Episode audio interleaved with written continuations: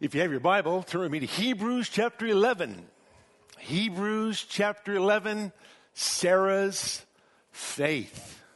One of two women specifically mentioned in the book of Hebrews by name. There are other women in Hebrews 11, but there are two mentioned particularly by name. One is a princess and the other a prostitute. Rahab the prostitute, Sarah the princess. That's what her name means, princess. And they become for us great examples of what it means to live by faith. Remember, faith is simply trusting obedience. Faith is believing absolutely in all that God says in order to behave accordingly with all that God says. That is simply what faith is. And everybody in the book of Hebrews falls in that category. They would believe in what God had said. They lived in anticipation of the fulfillment of all that God had said. There was a conviction in their lives about what God said, and they lived accordingly. For you and me to live a life of faith, that's required. And so we're going to look at Sarah's faith today, and we're going to point out four things for you. First of all, the perplexity of her faith. Number two, the priority of her faith. Number three, the potency of her faith. And number four, the productivity of her faith. Four simple points. But the first one is crucial. It deals with the perplexity of her faith. It's very perplexing to everybody who reads the book of Hebrews as to how it is Sarah made it. How did she get into the hall of faith? When you go back and you begin to read the story surrounding Abraham and Sarah, you've got to ask yourselves a lot of questions about how she made it. But here's the good news if she had faith and she made it, there's a good chance that you can make it too by living a life of faith. Because the practicality of her faith is lived out in everyday life. And she learned to flesh out that faith every single day. And so, my prayer for you today, as we talked about earlier during our prayer time, Romans 15, verse number 4, these things were written for our instruction, right? So that through perseverance and encouragement of Scripture, we will have hope. My prayer for you and for me is that every one of us will obtain hope today because we study Sarah's life. We've studied the life of Abel. We moved from Abel to Enoch, from Enoch to Noah, from Noah to Abraham, and now Abraham's wife, Sarah. Two verses, Hebrews 11, verses 11 and 12.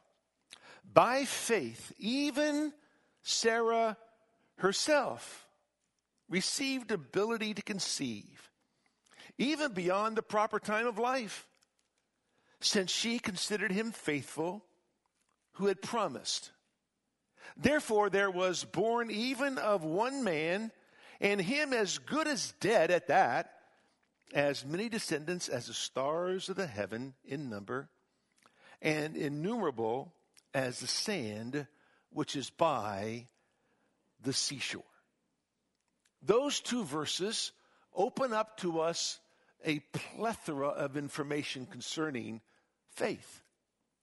But like we did with the previous individuals in Hebrews 11, we're going to journey back in time to help you understand the life of Sarah and what took place and what transpired in her life that would move her to live this life of trusting obedience, where she learned to believe absolutely in what God said and then learned to behave accordingly as God said. So go back with me, if you would, to Genesis chapter 16. It's always great to go back to the Old Testament to fill in some of the blanks of the New Testament, particularly when it comes to the Hall of Faith. You need to understand the context. You need to understand the story. You need to understand the narrative. You need to understand what's happening so you can begin to see, number one, the perplexity of Sarah's faith. What was it about her that led the Lord to put her in the hall of faith? Because when you read the Old Testament, you kind of come up with a different view of Sarah. So you go to Genesis chapter 16. And this is what it says. Now remember, her name was Sarai at this time, which means little princess. She wasn't named Sarah to Genesis chapter 17. That's very important once you get to Genesis chapter 18, and we'll show you that in a moment. That her, she had a name change. And how did the three men who came to visit Abraham in his tent know that Sarai's name was now Sarah? How did they know that? Well, we'll explain that to you in a moment. But it says in verse number one Now Sarai, Abraham's wife, had borne him no children, and she had an Egyptian maid whose name was Hagar. So Sarai said to Abraham, or Abram, Now behold, the Lord has prevented me from bearing children. Please go in to my maid. Perhaps I will obtain children through her. And Abram listened to the voice of Sarai. That in and of itself was a problem for Abraham. But anyway, verse 3 After Abram had lived 10 years in the land of Canaan, Abram's wife Sarai took Hagar, the Egyptian, her maid, and gave her to her husband Abram as his wife. Now we'll stop right there. Because you see, you need to understand they're in a predicament. And what's the predicament? Well, it's been 10 years. If you read the text, you understand it's been 10 years since they've been in the land of Canaan. You know the story. We talked about it with the life of Abraham. Abraham was called from Ur of the Chaldees, which is on the other side of the great river Euphrates. They crossed the river. They came to the land of Canaan, and there God would promise them great things. And so it's been 10 years. And over the span of 10 years, all of a sudden, you can begin to be very, very impatient as to the outworking of God's plan. And so, what do you do when you're tired of waiting? Well, you take matters into your own hands. I mean, think about this. Remember in Genesis chapter 12, Abraham was called, he walked by faith, he went to a land having never seen the land. He got to the land, and as soon as he arrived, what happened? There was a famine in the land. And you will note that once the famine arrived in the land, Abram never called upon the Lord. He just went into saving mode. So he took his family and they moved and went down to Egypt. That's how Hagar came about in Genesis chapter 16. She was a maidservant that they had received down in Egypt. And as you recall, down in Egypt, he told Sarai, his wife, to lie because she was so beautiful that the king would take her as his wife, kill Abraham. And so he wanted to live, so he tells his wife to lie. So she lies. And that's how the story begins. Well, now you've been 10 years down the road, and the promise of a seed, the promise of a great nation, has yet to come about. And so, what do you do? Well, one sin always begets more sin. And that's exactly what takes place. Now, God had already told Abram that this child would come from him. If you go back to Genesis chapter 15, Abram said, O Lord God, what will you give me since I am childless? He has no children. And the heir of my house is Eliezer of Damascus. This was the chief of his servants. And Abraham said, Since you have given no offspring to me, one born in my house is my heir. So therefore, Eliezer, he can have a son. I can adopt that son, and adoption would be good. That'll be the heir. That will be the seed. That will be the fulfillment of the promise. Then behold, the word of the Lord came to, him, saying, This man will not be your heir, but one who will come forth from your own body. He shall be your heir. So Abram knows he's going to come forth from my body. All right? We know that. But notice, it doesn't say in Genesis 15 that the child will be born out of Sarah's body. Right? Doesn't say that. And so when you come to Genesis chapter 16, Sarah's thinking, you know what? I was never given the promise the child was going to come from my body. So maybe we should try to do something else. After all, I'm barren. I'm childless. And therefore, in order to have a promised seed, we can enact a different plan. A plan that would fit our timetable. Now remember, when they got to the land, Abraham was 75 and Sarah was 65. Ten years later, she's 75 and Abraham's 85. That's where we are. They're the age of grandparents, not parents. And so they enact this plan. And it's not a plan that's by faith because neither one of them call on the name of the Lord. Neither one of them drop to their knees and begin to pray, Lord, is this the plan for us? What do they do? They begin to rationalize a plan. They begin to think of something that is culturally, legally acceptable. But just because it's culturally and legally acceptable doesn't mean it's morally or spiritually right. Happens all the time, doesn't it? And they begin to rationalize the plan of God. What can we do to make sure we can help God along with his plan? You ever been there? Sure, you have. We want to kind of help God along through the process. And so, Sarah says to Abraham, Listen, I'm childless. The Lord has prevented me from having any children. Now that's a that's a very important point. Because when you come down to it, at the very end, she's bitter toward God because God has prevented her from becoming pregnant. She's going to blame God. And then she's going to blame Abraham. And then she's going to blame Hagar, but she never blames herself. She's willing to blame everybody else but herself. But she's going to first of all blame God because God has prevented me from having children. And so they come up with this great proposal. Instead of trusting God, instead of waiting upon God, they enact a plan for God. Now remember Isaiah 30, verse number 15. In quietness and in trust shall be your strength. But you were unwilling. In quietness and trust shall be your strength, but you were unwilling. God tells that to, to Israel as a nation. And here, Abraham and Sarah were not willing to be quiet and to trust.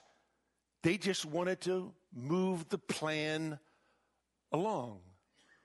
Also, note that Isaiah 28, verse number 16 says, He that believes in me shall not make haste. He who believes in me shall not be in a hurry. Hurry to do what? To move away from my plans, to do your own thing. He who believes in me shall not be ashamed. That's how Romans 10 says. And then over in Peter's epistle, 1 Peter 2, verse number 6, he who believes in me shall never be disappointed. Why? Because you're never in a hurry to move away from God. But here, the father of our faith, Abraham, his beautiful bride, Sarah, were so quickly wanting to move away from trusting obedience to enact a plan that was legal and culturally acceptable. But it wasn't spiritually and morally acceptable. That's a big deal. Think about this. There are many things that are culturally acceptable, legal, but immoral. You can have sex before marriage. That's legal. You can do that. But it's immoral. It goes against God's commands.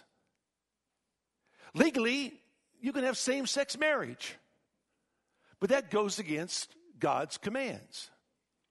Legally, you can abort a child, you can murder a child in the womb. That goes against God's plans. Now, I know that none of us would want to do that because it seems so far out there. But what about this? What about in vitro fertilization? You ever think about that one? It's legal. It's culturally acceptable. But is it morally right? Is it spiritually right? Can you actually rent your womb for someone else and God be pleased? You say, well, Pastor, you're getting a little, little off track here because, you know, with modern day technology, how God has allowed doctors to be able to do these things way beyond what they could do during the time of Abraham and Sarah. Well, all these things are avenues by which God has used doctors to create ways that people can have babies. That's not the way God designed men and women to have children. He made it very clear in Genesis chapter 2 how men and women are to have children, right? But what if someone can't get pregnant? Then what? Ah, now you're in Abraham and Sarah's shoes, right? You got to learn to trust the Lord. You got to learn to wait upon the Lord. Just because something is culturally and legally acceptable doesn't mean it's morally and spiritually correct or right. And you got to be very careful. Because you see, we are looking for ways to move God's plan along. I can rent my womb and, and get out of debt. I can rent my womb and pay off my car. And doesn't, doesn't God, God doesn't want me to be in debt. So let me do that. So we can rationalize anything away. But what does it mean biblically and ethically and morally? You have to answer those questions. Whatever happened to in quietness and trust shall be your strength. Those who believe in me shall not make haste. They shall not be ashamed. They shall not be disappointed. Whatever happened to the, the reality of those verses as they play out in, in your life and my life? You see, we forget that Genesis 16 is for today. This wasn't for Abraham and Sarah way back when. It applies to you and me today. Well, having Abraham hook up with Hagar was culturally and legally acceptable. When a woman was childless and couldn't have a child, in order for them to continue on the, the line, this would be a culturally legal way in order for the man and his family to do this. So Sarah says, Hey, this is a great idea. Let's do this. And Abraham, here's his problem. He listens to his wife. Now listen, I think you need to listen to your wife. I think that's very, very important. But you don't listen to your wife at the exclusion of listening to God. You can't listen to your wife to the exclusion of ignoring God and the plan of God. You have to shepherd your wife through the process shepherd her through the difficulty, through the hardship, through the, the childless days. help her to understand what God is doing. Because God had a plan. And God's plan works on schedule. And God's plan was bigger than Abraham and Sarah. God's plan was about the redemption of the world. God's plan was about the coming of the Messiah. God's plan was a lot bigger than just this, these two people in the book of Genesis, the 16th chapter. And God was waiting. Waiting for what? Hebrews 11 tells us. Verse 12. Therefore, there was born even of one man, and him as good as dead. In other words, he was so old, nobody would believe this. The dude is 99. 99. When she gets pregnant, and a 100 when Isaac is born. It would be 25 years later before the promise was seen in the life of Abraham and Sarah. And so, it says this, verse 4 He, Abraham, went into Hagar, and she conceived. And when she saw that she had conceived, her mistress was despised in her sight. And Sarai said to Abraham, May the wrong done me be upon you.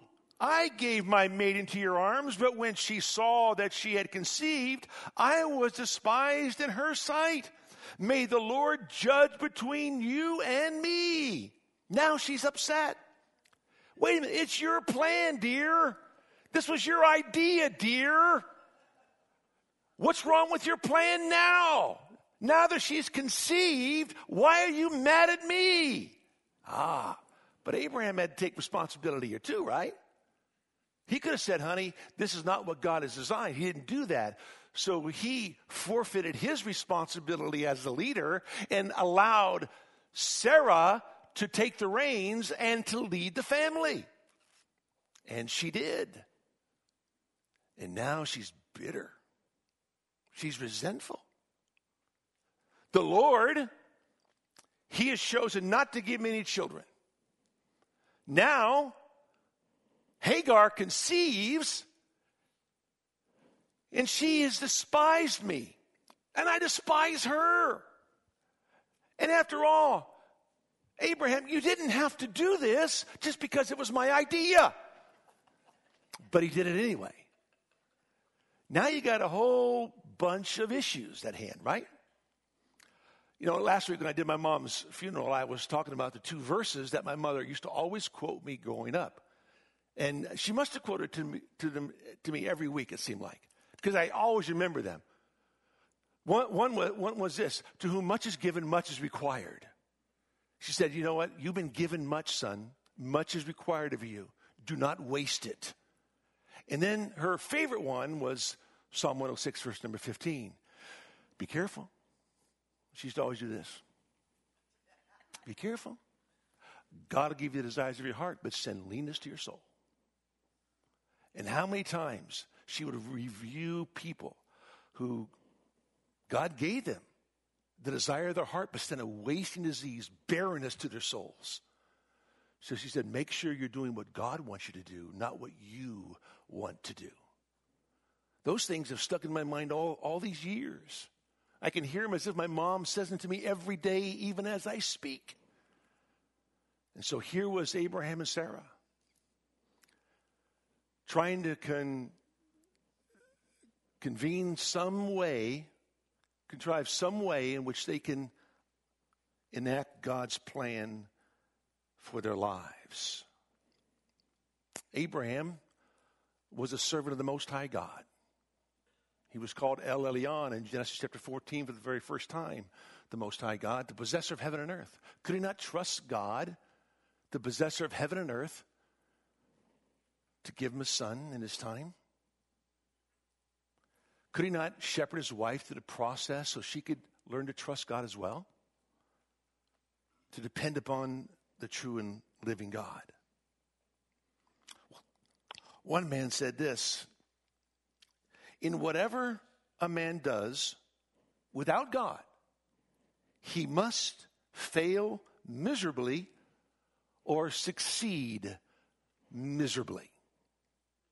Those are your two options. Whatever you do without God, you will either fail miserably or succeed miserably. Those are your only two options. So trust in the living God. Wait upon the Lord. So resentment develops. And so it says these words But Abraham said to Sarai, Behold, your maid is in your power. Do to her what is good in your sight. So Sarai treated her harshly, and she fled from her presence. Wow. I'm sure they were thinking, listen, I know in Genesis 12, when we got here into the land of Canaan, there was a famine, and we didn't pray and seek the Lord, went down to Egypt and we got Hagar. It might not have been the right thing to do, but you know what? God works all things together for good. Those who love God called according to his purpose. So God worked that out. Maybe he'll work this one out too. You can rationalize away anything you want. But they had forgotten that what took place in Lot's life and in Hagar's life changes the course of the world. And of course, to Hagar was born Ishmael, who's the father of the Arab nations. And for 4,000 years, we've had difficulty. Israel's had difficulty because of one man and one woman's decision to take God's plan into their own hands. See the ramifications of that? It's devastating. That's why we need to trust the Lord and wait upon the Lord and live by faith. So now you go to Genesis chapter 18. Genesis chapter 18. Okay? Abraham is now 99. That makes Sarah 89. Okay? 89. And Abraham has these three men come to his tent. He greets them. The three men, two angels, okay? One is the pre incarnate Christ. The two angels are the ones that spare Lot and his family in Genesis chapter 19. And the pre incarnate Christ, of course, is the Lord. And he comes to Abraham and makes a promise to Abraham. Then, verse 9, they, the three men, said to him, Where is Sarah, your wife? How do they know? Sarai's name was changed to Sarah. How do they even know what her name was if they were strangers? Unless it's the omniscient God who's leading the way. And it says, and he said, they're in the tent. He said, that is the pre incarnate Christ, I will surely return to you at this time next year, and behold, Sarah, your wife, will have a son. And Sarah was listening at the tent door, which was behind him. Now, Abraham and Sarah were old, advanced in age. Sarah was past childbearing. Sarah laughed to herself, saying, After I have become old, shall I have pleasure my, my Lord being old also? And the Lord said to Abraham, Why did Sarah laugh, saying, Shall I indeed bear a child when I am so old? Is anything too difficult for the Lord? At the appointed time, I will return to you at this time next year, and Sarah will have a son. Sarah denied it, however, saying, I did not laugh, for she was afraid. And he said, No, but you did laugh. Sarah laughed at God. Then she lied to God. I didn't laugh. Yeah, you did. No, no, I didn't laugh. Not me. I laughed on the inside. But see, God knows what's on the inside, see? Have you ever laughed at God? You ever laughed at a promise of God? You ever think or smirk? That's not going to happen. Come on. Come on. That can't happen. But it can. Because our Lord is in control. He rules over all. So here she is at 89, Abraham at 99. We know from, from chapter 20 these words, or chapter 21, excuse me. Then the Lord took note of Sarah as he had said, and the Lord did for Sarah as he had promised. Wow. Look at that. Verse 5 Now Abraham was 100 years old when his son Isaac was born to him. Wow. Think about that. They are way beyond childbearing years. They are way beyond the ability to conceive. That's what God was waiting for. He wants the whole thing to be a miracle. You see, it was like with, with Zacharias and, and uh, Elizabeth in Luke chapter 1. They were both barren, they were both in their 80s, right?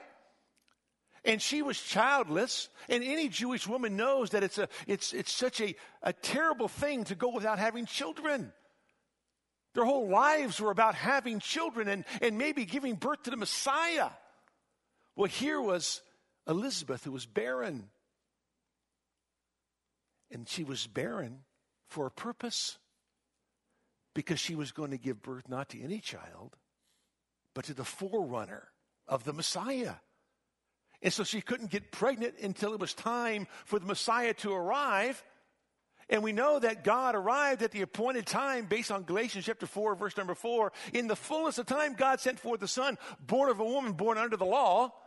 So for that to happen, there had to be a forerunner according to the Old Testament prophecy. So the forerunner can't be born too far in advance of the Messiah. And so he's waiting for the specific time. Same was true with Abraham and Sarah. He was waiting for the appointed time, the right time, so they could have the child that would bring forth the promised seed, so that they could understand that God was completely in charge of everything.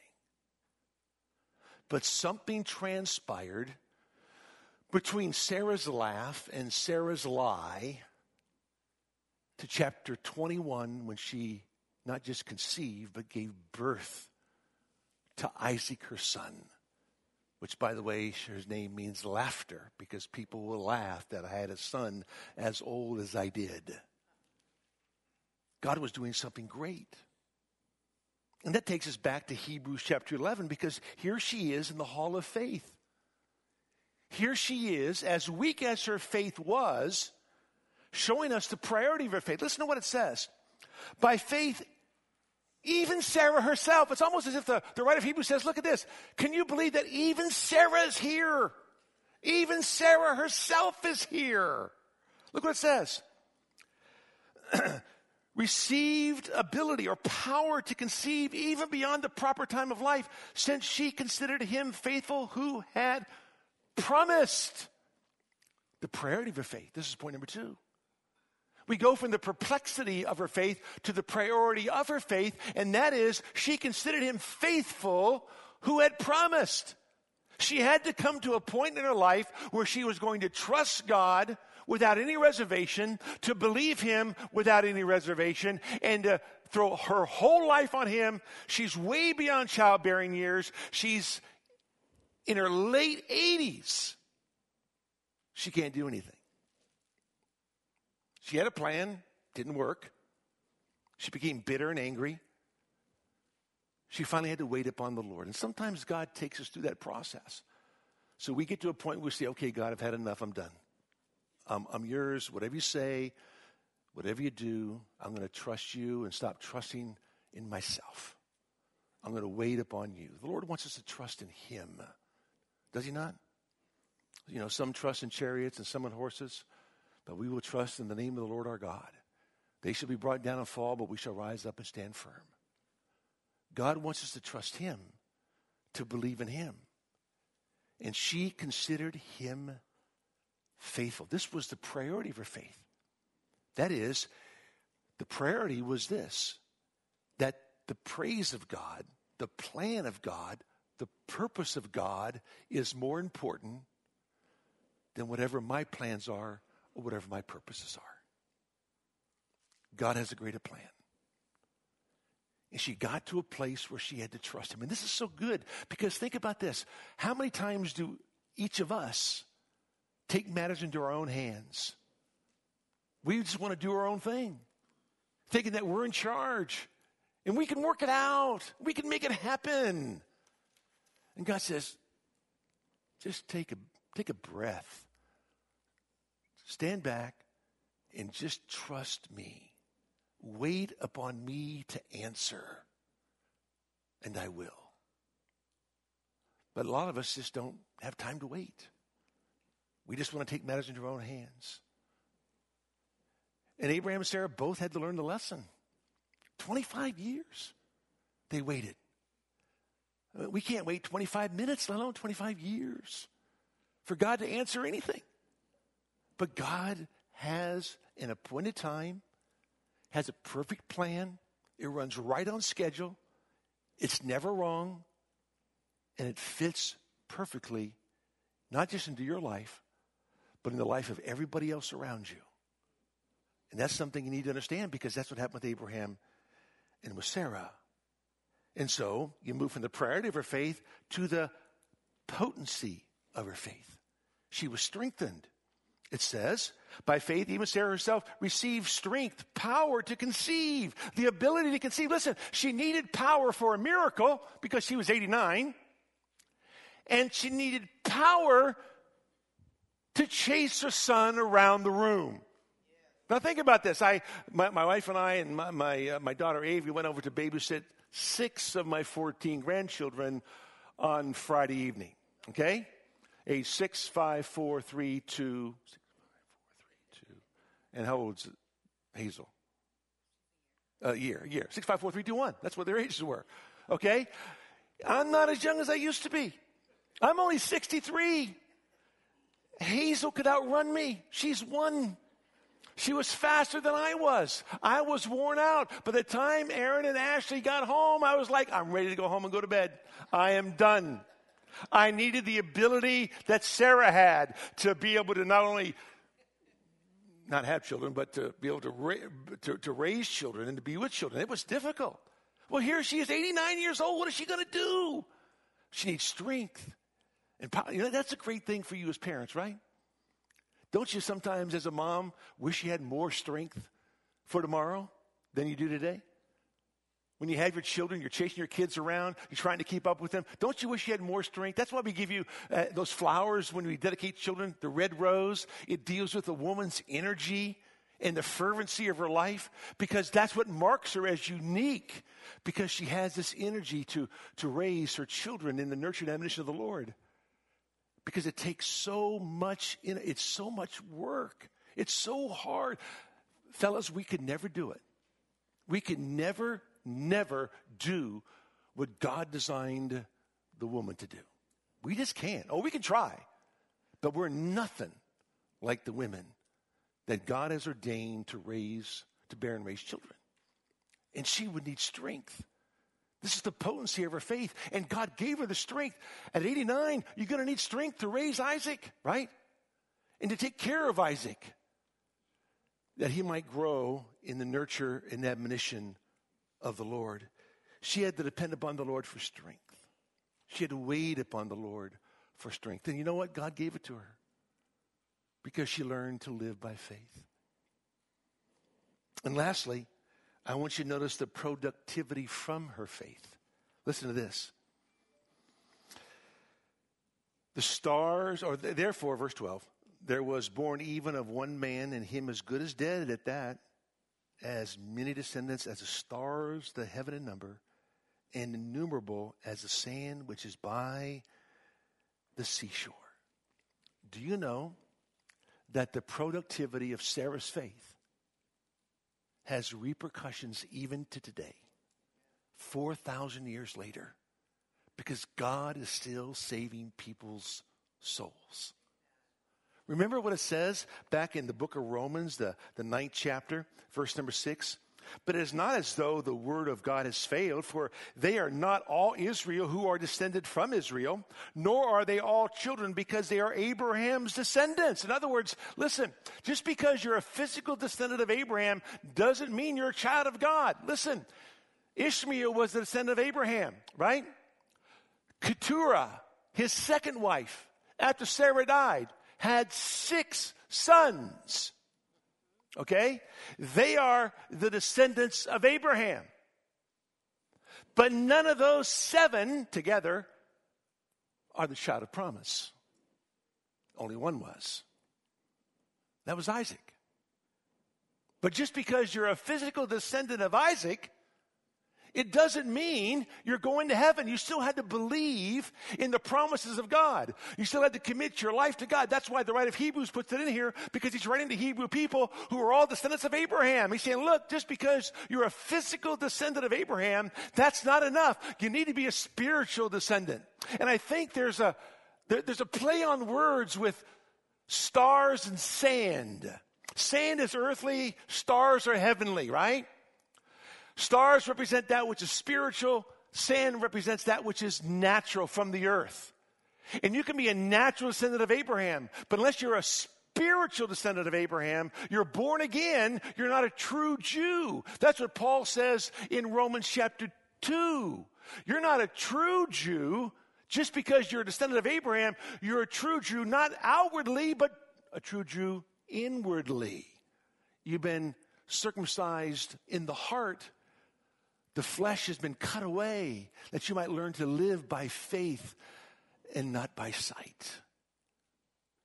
And so the productivity of Sarah's faith continues from generation to generation to generation. I love what Peter says. Listen to this. 1 Peter chapter 3 verse number 1 in the same way you wives be submissive to your own husbands so that even if any of them are disobedient to the word they may be won without a word by the behavior of their wives. As they observe your chaste and respectful behavior your adornment must not be merely external braiding the hair and wearing gold jewelry or putting on dresses but let it be the hidden person of the heart with the imperishable quality of a gentle and quiet spirit, which is precious in the sight of God. For in this way, in former times, the holy women also, who hoped in God, used to adorn themselves, being submissive to their own husbands, just as Sarah obeyed Abraham, calling him Lord. And I know you're saying, I'm not calling my husband Lord. That ain't never going to happen in my house. I can, I can hear you now. That's not what I was talking about, okay? It, it's a word that deals with headship. And so he says this Sarah obeyed Abraham, calling him Lord, and you have become her children if you do what is right without being frightened by any fear. Any fear of what? Any fear of what other people might say. But living in obedience to what God has already said. You see, Sarah had to learn to respect her husband. We can't just, Sarah was responsible for her actions, but she had to be led properly, right? If you know the history behind Genesis chapter 12, you know the history behind Genesis chapter 16, Genesis chapter 20, where Abraham had Sarah lie again, okay? He's still doing the whole lying thing. She had to learn to respect her husband. She had to learn to honor her husband.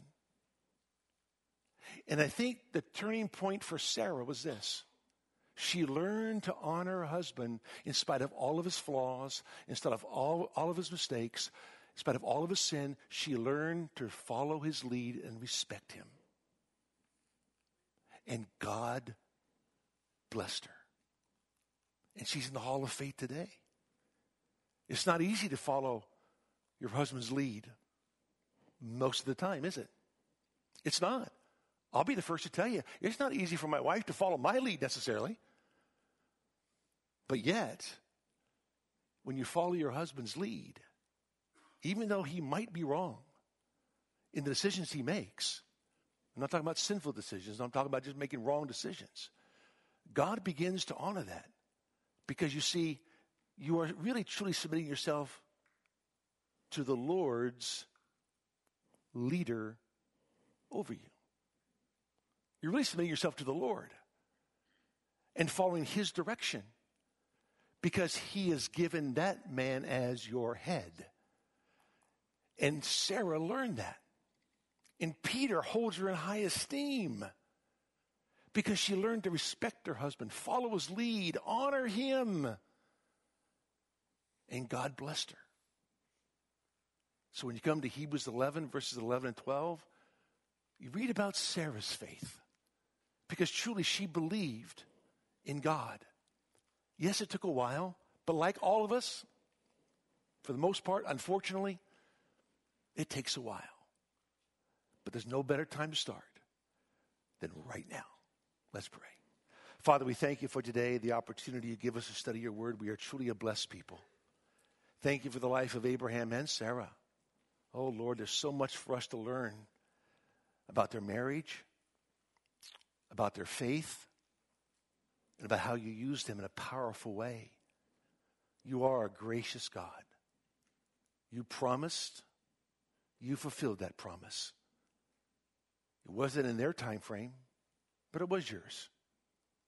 Help us all to see that, Lord, as we begin to trust you more and more and live by faith until you come again, as you most surely will. In Jesus' name, amen.